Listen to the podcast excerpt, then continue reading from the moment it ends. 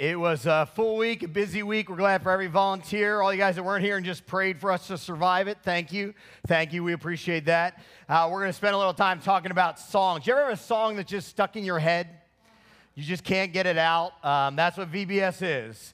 It's a week of songs that are stuck in your head. It's, uh, it's, it's, it, just, it just gets in there. And, and one of the songs the kids just sang today talks about this ABCs of faith and it's a real easy song, A, and then there's all these moves. I, I tried multiple times to do the moves, and I can't do the moves while singing.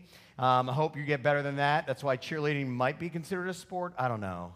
I mean, it's a little debatable, but you have to do the moves and talk. Really hard to do. Our team did a great job. I'm the kind of person that I have a song that gets stuck in my head. Now, now, when I go running around the community, I live real close to the church. When I go running around the community, I have things in my head telling me to run faster. Usually it's a military guy just, you know, chanting and telling, go run, you stink, you need to run faster, you know? The problem was this week, I had one of the VBS songs stuck in my head. So if it tortured me, I wanted to torture you. Let's show you this quick little clip of the VBS song they just sang. We'll show up to the chorus and you can figure out uh, what's this all about. Here we go.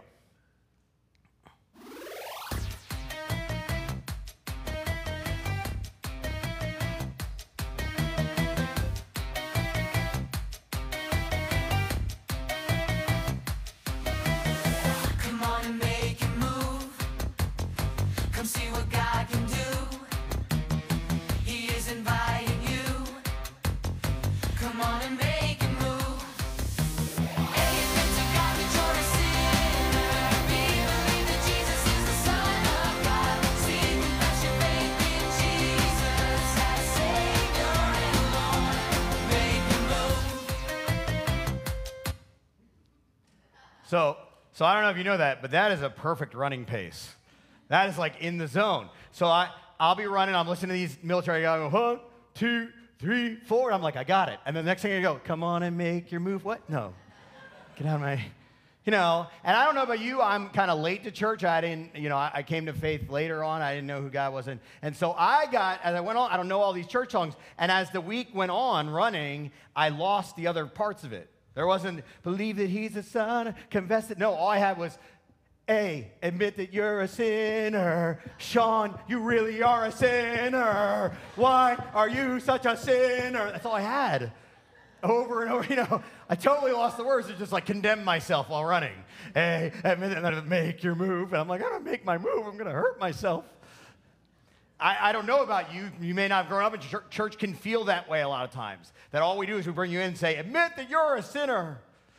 And we have these ABCs going on that say all this kind of process. It's A, admit and then believe and confess, but we kind of get stuck on A. Just admit it. It's you. It's all about you. If you were just somebody else, it'd be awesome. Everybody struggles. And it seems like we should just say, hey, this is an easy process. I was talking to a guy this past week who it took them a while to get this. Somebody not connected with the church at all. I was just talking to him about his life. And he, it took him like 15 years to get to the A part. and then he spent another 10 years trying to figure out who Jesus was. And it's only the past five years that he got the last part, which says, I think that applies to me. It, it's not untrue. Jesus dealt with the same thing. And so if you don't mind, we're going to read a passage of scripture from John chapter 3. If you've ever seen a football game, you've seen this verse there. But, uh, but we're going to read the whole passage. In our church, if, if you're not uncomfortable with it, we're going to ask you to stand with us. You'll see it up on the screen. Um, there's a Bible in the pew in front of you. Um, it is the fourth gospel in. And we're going to read chapter 3. I'm going to read a, a whole conversation Jesus has with somebody. And I encourage you, if you don't have a Bible, go on, go on your phone biblegateway.com or bible.com. But if you could stand with us, just in honor, there are some things bigger than us. And as we read scripture, we ask those that are willing to stand as we read it. And again, you'll see it on that screen. And then we'll talk about what actually happened in this one of these late night conversations. You know, you put the kids to bed, and then you and dad talk, you know? Uh, this is one of those conversations. We'll show it up on the screen. Here we go. Uh, verse 1. There was a man, a Pharisee named Nicodemus, a ruler of the Jews. This man came to Jesus by night and said to him, Rabbi, we know that you're a teacher come from God. No one can do these things that you do unless God is with him. And Jesus answered him, Truly, truly I say to you, unless one is born again, he can't see the kingdom of God. Nicodemus said to him, uh, How can a man be born again when he's already old. I, I can't enter a second time into my mother's womb and be born. And Jesus said, Truly, truly, I say to you, unless you're born of water and of the Spirit, you can't enter God's kingdom. That's what's born of flesh is flesh. That's what's born of your spirit is spirit. Don't marvel that I say to you, you have to be born again, Jesus continued. The wind blows where it wishes and you hear its sound, but you don't know where it comes from or where it goes. That's like everyone who's born of the Spirit. Nicodemus said to him, How can these things be? And Jesus said, Aren't you a teacher in Israel? And you don't understand these things? I speak, and what I say to you, I speak what I know. I bear witness to what I've seen, but you don't receive my testimony. If I've told you of earthly things and you don't believe them, how can you believe heavenly things? No one's ascended into heaven except he who descended from heaven, the Son of God. And as Moses was lifted up in the serpent in the, wilderness, so the Son of God has to be lifted up, that whoever believes in him can have eternal life. And this is the verse you may have heard. For God so loved the world that he gave his only Son, that whoever believes in him should not perish, but have eternal life. God did not send his Son into the world to condemn the world, but in order that the world might be saved through him. Whoever believes in him is not condemned. But whoever did not believe in him is condemned already because he hasn't believed in the name of the only Son of God. And this is the judgment. Light has come into the world, and people loved darkness rather than light because their works were evil. Everyone who does wicked things hates the light and doesn't come to the light lest his work should be exposed. Whoever does what is true comes to the light so that it can be clearly seen that his works have been carried out in God. Let's pray quickly. Father, that's a lot. It seems like this stuff should be easy, but we struggle with it. Help us just in a few moments to tear that apart and figure out what you were saying and what it means to us. Amen. You may have a seat. ABC seems simple. Uh, my wife told me to share this story. We, we found out later in the day yesterday that Pastor Craig wasn't going to be here. So she shared this story when I was dating her. I forgot this. She was babysitting. There was a kid. He was playing with a fire extinguisher. And the fire extinguisher says, had on the side of it what to do A, pull this out. B, do this. And C, and he had a fire extinguisher. I am dating this girl. I want to impress her. So I'm seeing her while she's babysitting. The kid's joking around. He's going, and she says, Hey, don't do that. Don't do that. And apparently the kid just splashed me right in the face with a fire extinguisher. Just, just full on my face. And I don't remember this because obviously I thought she was hot because all I did was just go, Now, in the house I was raised in, that would have not been the response. I would have been picked up by the collar and, but I just went, that's not good. And the kid was like, I'm sorry, I'm sorry, I'm sorry, I'm sorry, I'm sorry, I'm sorry, I'm sorry, because he knew he was responsible. He had been told a thousand times. In this process of this song, it says, A, admit that you're a sinner, which seems really easy, but it's the worst thing we do as humans. Worst things we do. I've done plenty of marital counseling. It is not that people don't know their marriage is a mess, it's just they won't admit their part in it. I've done plenty of parental counseling. Uh, kids sometimes admit they're wrong. Other parts of the family can never admit that maybe they have something to do with it. Admitting that it might be you is a huge question. Who is responsible? That's the core question that Nicodemus wants to get through when he's talking with Jesus. And so there's this question who is responsible? Um, you know, the Bible, the Bible walks us through that in a unique way of saying, here's the thing all of creation, all of creation, everything that's created, is waiting for the revealing of something godly. Man, I wish my, God, my job was godly. I wish my boss was godly. I wish that person I married was more godly. I wish my children were more godly. Just little saints walking around. It says in verse 23 of the same letter, like, even ourselves, even though we have it all together, we still groan on our inside saying, why is life not fair? I'm not going to give you a church answer. I'm going to give you the Christian answer, what the Bible says. The Bible says, who is responsible? Here's the answer me. See, people that don't have church down, but they have Jesus down, they understand that the problems in their life are probably the outpouring of the sin that's naturally there. Jesus shares the judgment. He's, here's the judgment. I, you probably have all been judged before. Somebody doesn't know what's going on in your family and they talk about your family, probably somebody on the outside talking about your family. They don't know the internal. And God says, here's the reality I could give human beings light and dark, they chase the dark because they don't want other people to know all the messes. In fact, one of the biggest things that happens in a 12 step program is to get people to the first step admit you have a problem. That takes forever to get somewhere to say, I might have a problem and it might be me. It may be that while my wife, as gorgeous as she is, is sinful and has her own issues, but I, as the husband, I may have my own issues that I'm bringing into the marriage, and that maybe is part of the conflict. Maybe it's me as well. It may be that my neighbor is a big jerk and I wish they just changed my neighbor, but it could be that I have parts in it too. That A is huge to get through. It took me a long while. I had believers coming up to me and openly, in a gentle way, sharing my struggles. They'd be like, hey, man, do you think it's cool that you're dating two girls at the same time? I'd be like, yeah, it is. Like, no, it's not. Hey, man, you think it's like cool that you're like mean and cruel? Yeah, it is. Uh, it's not. It took me forever. Part of my testimony is I had a bunch of Christians that when I went to my college class, these believers, because I was so bad, they came into my room with my roommate, sat on my bed, and prayed for me. That's how much I needed prayer. and they didn't pray, Lord, help us to judge Sean. Help us to judge him correctly. No, they shared all their faults, they shared all their struggles, and then they prayed, Lord, whatever you do, just convict Sean that maybe some of this is him. Some of this is Him. That's the habit that Christians have. We have this habit that we get together and we not only confess, but we're okay with conviction. See, there's verse to the same church in Romans. He says, Listen, here's what we know there's no distinction. Everybody sins. That's why we, don't t- we take our faith very seriously. We don't take ourselves very seriously at all. If you meet a Christian that takes themselves seriously, you, you pray for them. Because currently I'm in the position of a pastor.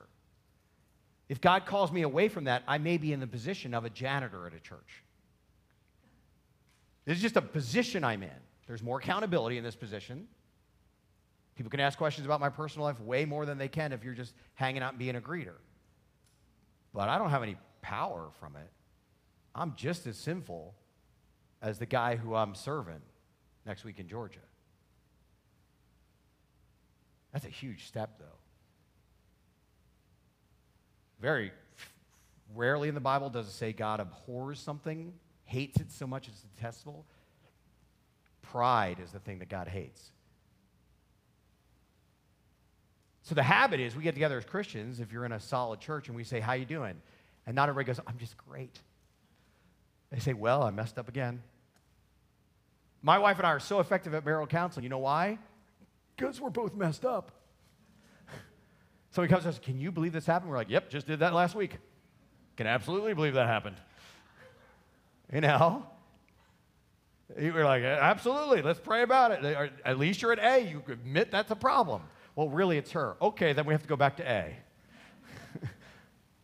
it's the hardest step to say it might be me because you have all these things that prop yourself up, but they're just darkness. They don't show the light of saying, hey, man, what you just said totally tore that person down. That's why they're treating you like junk.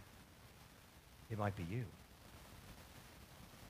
So we can do, I don't, do you know what's the move for A? Is it this thing? I saw them waving their hand. Okay. A, admit that you're a sinner. You know, I don't want you to do that when you wake up, but that'd be pretty cool if you woke up and go, A, I am such a sinner. But the problem is, we get in this pattern like when I'm running, that's where you stop. You go, I am such a sinner. The church keeps telling me I'm a sinner. And there's no solution to that. The, the next part of that song is be. Believe that Jesus is the Son of God. What is that? Okay, you're showing me. Yeah, I can't do any of that. I can't. That's why they're on that team and I'm not. I if you believe it, he's the son of. No, Sean, you're doing it wrong. Yeah, close enough. It, the, the church, after saying, hey, man, we're all in the same bucket, we, we, we're all, The sad testimony about the church is people share more in bars than they do in the church. That they don't come into a church and say, I can share just as much here as anywhere else. The second thing is sometimes we as a church, we point toward different things. We say, we have to be here at this time, and you have to dress this way, and you have to look this way, and you have to do these things instead of the only thing, you know what turned me around, um, get me focused, is they kept asking the questions, that's awesome, but who do you think Jesus is? And I gave all the pat answers. I was like a clinical taste, test. I was like, well, he is a very nice philosopher. Seems like a nice man. And I tell them stuff they believe. I'm like, you guys are stupid because you believe this. They're like, you haven't even read the Bible. I have not read the Bible. and so after those kids kind of got with me and said, hey, maybe the problem is you, you might want to think of a different solution. They said, who's Jesus? And Nicodemus and Jesus had that conversation. He, he shares this of that core question who is Jesus? He comes up to him and says, I see stuff pouring out of your life who are you? See, our hope is not to go on these mission trips and be like, we are the Christians reaching the pagans, reaching the pagans. No. Our job is to be on the floor, scrubbing the floors, and people say, Why are you doing that? And we say, Jesus. That's our only answer. Why are you cleaning the toilets, Jesus? Why are you traveling so far to do VBS in a different land when none of you have a primary skill of VBS. Like we didn't recruit our Cayman Brac team saying, if you are great with children and love VBS, come. No, we just said, who's willing to go? And hopefully when they get there, they just point to Jesus. Nicodemus said the same thing. What is going on with you? And Jesus says, you, you can't see it. Only the Son of Man can reveal it to you.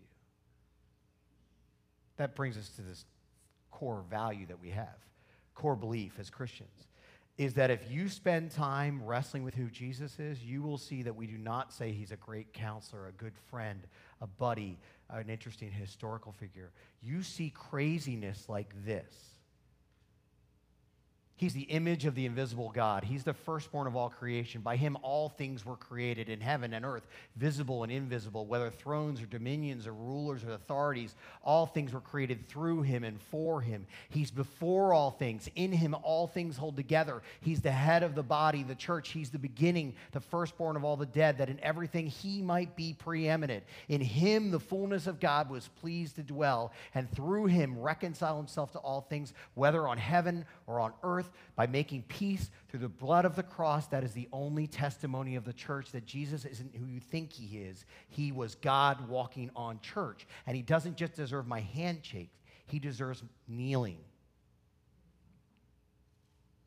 Took me a huge amount of time to figure that out. I've covered almost every blasphemable word you could say about Jesus before I met Jesus. I knew I had a problem. I didn't know what the solution was. And I had to figure out all these Christians, they just kept handing me Jesus. What about church? No, just Jesus. What about this? Just Jesus. Well, you don't dress right. Don't care. Just Jesus. Your family's a wreck. Just Jesus. And the habit that comes out of that, you'll see that in a church, is something we're going to do today the Lord's Supper. The only habit we have is a relationship. We don't wake up in the morning and think, Am I being good or bad? We think in the morning, how far have I gotten away from where Jesus is? And by the way, taking care of your children, that can happen really quickly. You had a good night's sleep, and then you wake up, and the kids go, I want breakfast. And you're like, it's right there. You're like, okay, Jesus, I got it. I'm going to get a little closer to you. Being in a marriage can happen really quickly. Dealing with the rest of your family who aren't as perfect as you, it can happen really quickly. That's the only thing the church says is, is, is hey, I might have a problem. Maybe I should chase Jesus. My wife and I are going to be separated for about four weeks. We do this every year where I have to go on mission trips and she is alone. We make sure that our relationship is solid before we go and solid when I came back because it doesn't matter what church I work for if my marriage falls apart. And so we fix that first, the relationship between her and I. It's the same thing with Jesus. That's why you get that verse in the middle. God, God's relationship isn't to condemn the world. He loved you so much, He threw His best in person to you. I don't know. I don't know how you dress. I'm not a good dresser. This is mostly what you'll see me in. I put on the blue shirt. My wife had never seen me in that color blue. And like a very supportive wife, as I'm going to VBS, she laughed at me the entire way out of the house. Like, that's the color they picked for you. wah! And I turned around in a very mature quest, very mature fashion. I was like, I'm giving my best to Jesus and the kids, which made her laugh more. but when we come in, we say, we got to figure out what's the best. And that's what God did. God said, I'm not going to give you part of me, I'm going to give you all of me. You have enough people condemning you. You have your own head condemning you. You have people that aren't your families condemning you. Sometimes the church even condemns you. We don't need to do that. We want you to be convicted, not condemned. God says, you, know it. You know you're messed up. Who's Jesus? And that brings us to the last part. What, I know, wait, is this, was Jesus, oh. Confess. I saw them do this. Is that Jesus? That sign for Jesus? Confess Jesus. Savior? Okay, cool, thanks. See, even the kids got it. Like, wow, that pastor is slow. He doesn't get it. Um, we are going to take a team over to Daytona Beach and serve a, a, community there that serves the homeless completely. And one of the best adventures I ever have on that beach is they meet a guy named Gary, and Gary just serves the homeless. That's all he does with his entire life. And you love Gary, you get to know Gary, and you just love him to death. And then you go on the beach. It happened when we went on a road trip over there. The girls were out in the in the ocean getting stung by jellyfish and uh, having a great time. And I walk, and you know Gary, I see Gary. You can tell who Gary is. Gary is six three, somewhere around there. And if he's walking on the beach, he is gigantic. He is white as a piece of paper, and he has a big white shirt and a red cap that says, I love Jesus. And very quickly, cool teenagers have to figure out that guy they met at the church that is awesome, do they say hello to him in public when he's dressed like that? We have some really cool guys. Were, I was teaching them how to surf and stuff. They're out there doing cool stuff, and they see Gary come up. They run up to me. They're like, "Hey, man, did you see what I did?" And Gary walks up, and they're heart attack. They're like, "Do I shake his hand? I love Gary, but uh, he's dressed like a Jesus freak. What do I do?"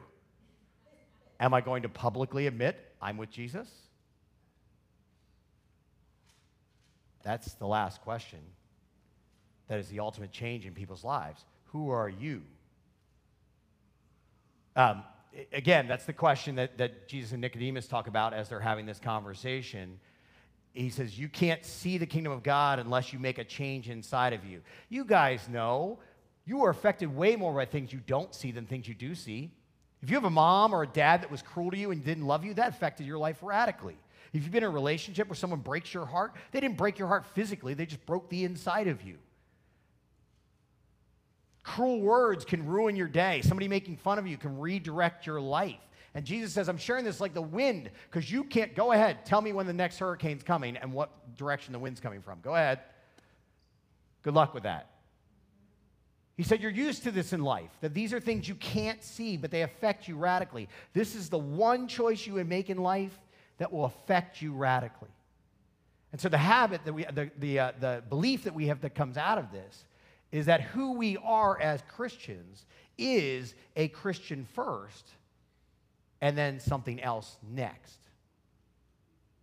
So, Paul says it this way I've been crucified with Christ. I no longer live that I'm a new person in this thing. I'm not, Sean died the day that I gave my life to Jesus in a handicapped stall on the seventh floor of my dorm room. By the way, I didn't know what I was supposed to do.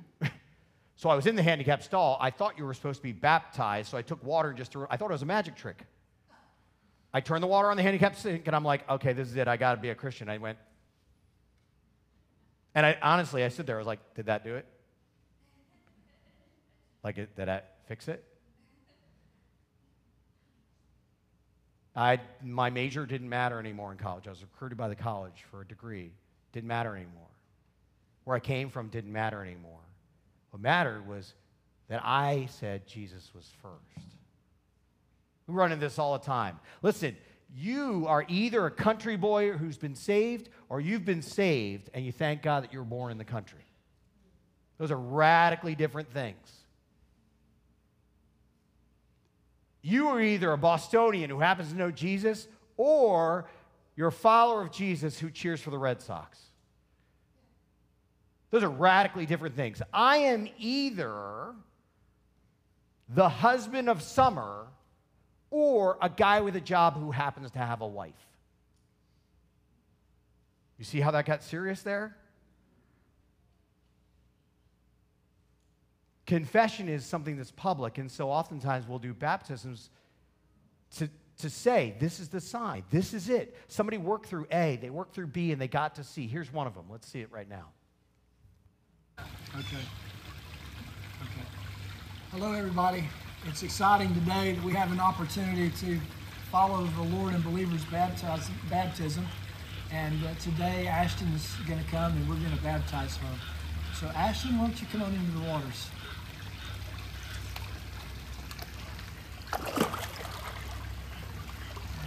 Good. it's a little bit cold. You'll warm up here. It's warmed up. Ashton, um, have you asked the Lord to forgive you and come into your life? Yes. Okay. And um, anything you want to share about that? Um, I just like to thank Tyler for letting me have this opportunity and just bringing the Lord back into my life after a long period of, you know, just going away from it, I guess. But thank you to him. That's, that's fantastic. All right, well, come on over here. And uh, let me just say, the church family, we're so grateful that you've given us an opportunity to, to be able to do that here today. So, Ashton, in obedience to our Lord and Savior Jesus Christ, I now baptize you in the name of the Father, the Son, and the Holy Spirit. You're buried with Christ in baptism.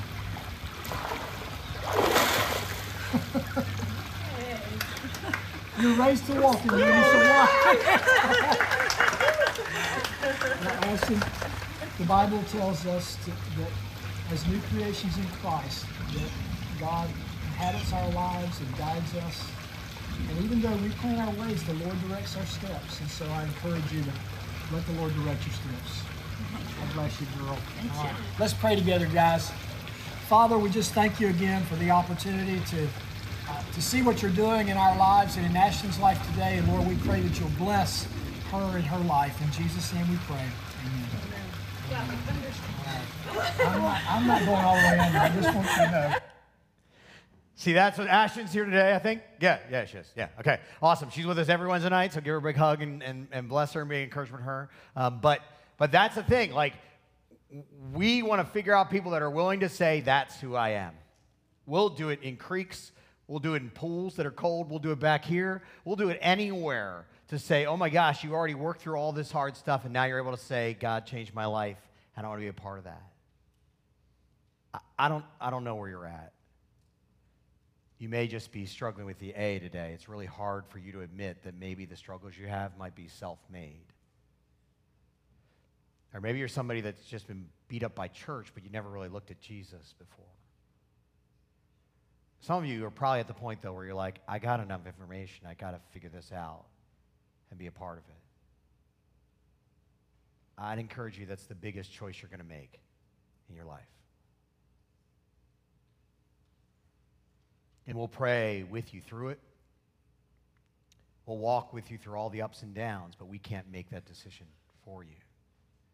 Only you can.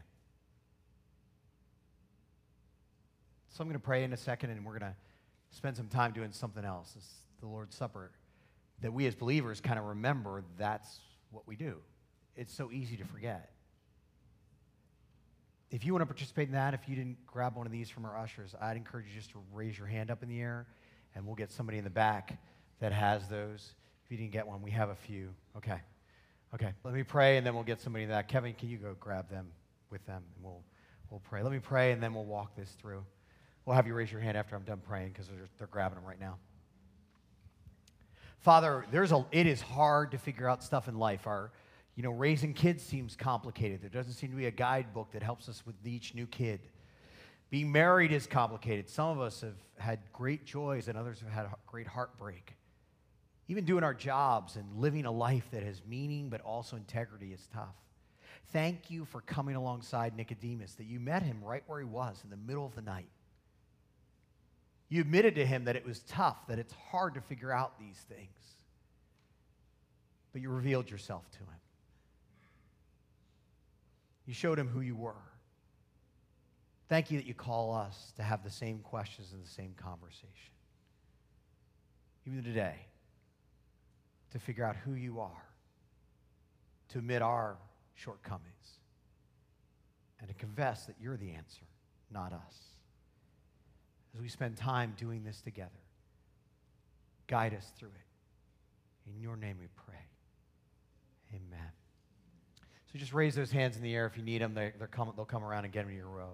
We'd encourage you, if you're not a Christian, please don't feel like you have to participate. In fact, we'd encourage you not to. Just let just come and hang out with us and pray with us while we pray. Um, but those of you who are, we want you to kind of be settled in. There's two halves of this. One has a bread on the top and a juice on the bottom. You want that juice to be on the bottom. And peel off that little piece of bread. Here's what Jesus did. They were having a Passover meal, and it was right before he was betrayed. And he said, I want to show you how far I'm going to go. Kind of peel that piece off and find that little bit of bread in there. And there's a part of the meal where they actually break bread and they give God thanks for giving him like daily bread. And he says, Listen, this is going to be me. This is how much I love you. That I'm going to let people that don't deserve it break me. That's what the cross is. A reminder that no matter how broken you feel, Jesus was broken way much more for you. So he took the bread and he gave thanks, and this is said, This is my body broken for you. Take and eat in remembrance of him.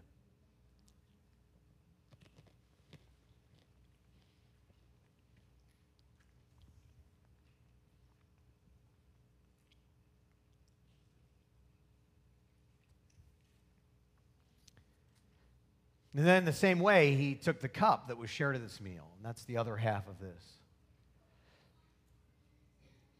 And they would share this cup together, and he kind of as a reminder of the old covenant that God had saved them. Not figuratively, like literally saved them. And Jesus said to them, Here's what's going to happen tomorrow. Tomorrow, you're going to see my blood. And it's not just to be seen, it's for you. That's how much I love you. He took the cup and he gave thanks and he said, This is the blood. It's the blood of a new covenant shed for you. So take and drink in remembrance of him.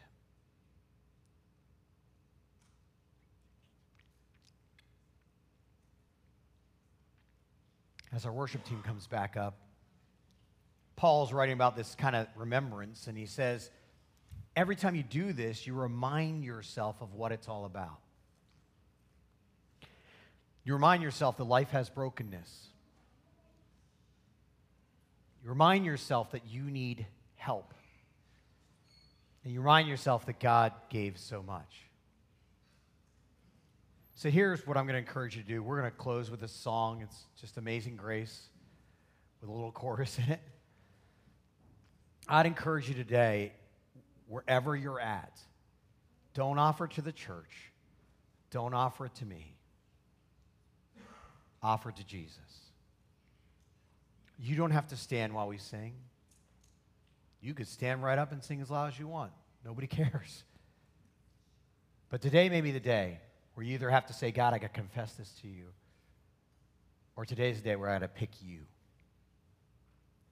As we sing, I'll be down front if you need some prayer, come up, or even afterwards. You don't have to come down front, but if you're making that decision, or if you just need prayer, don't go home without it covered.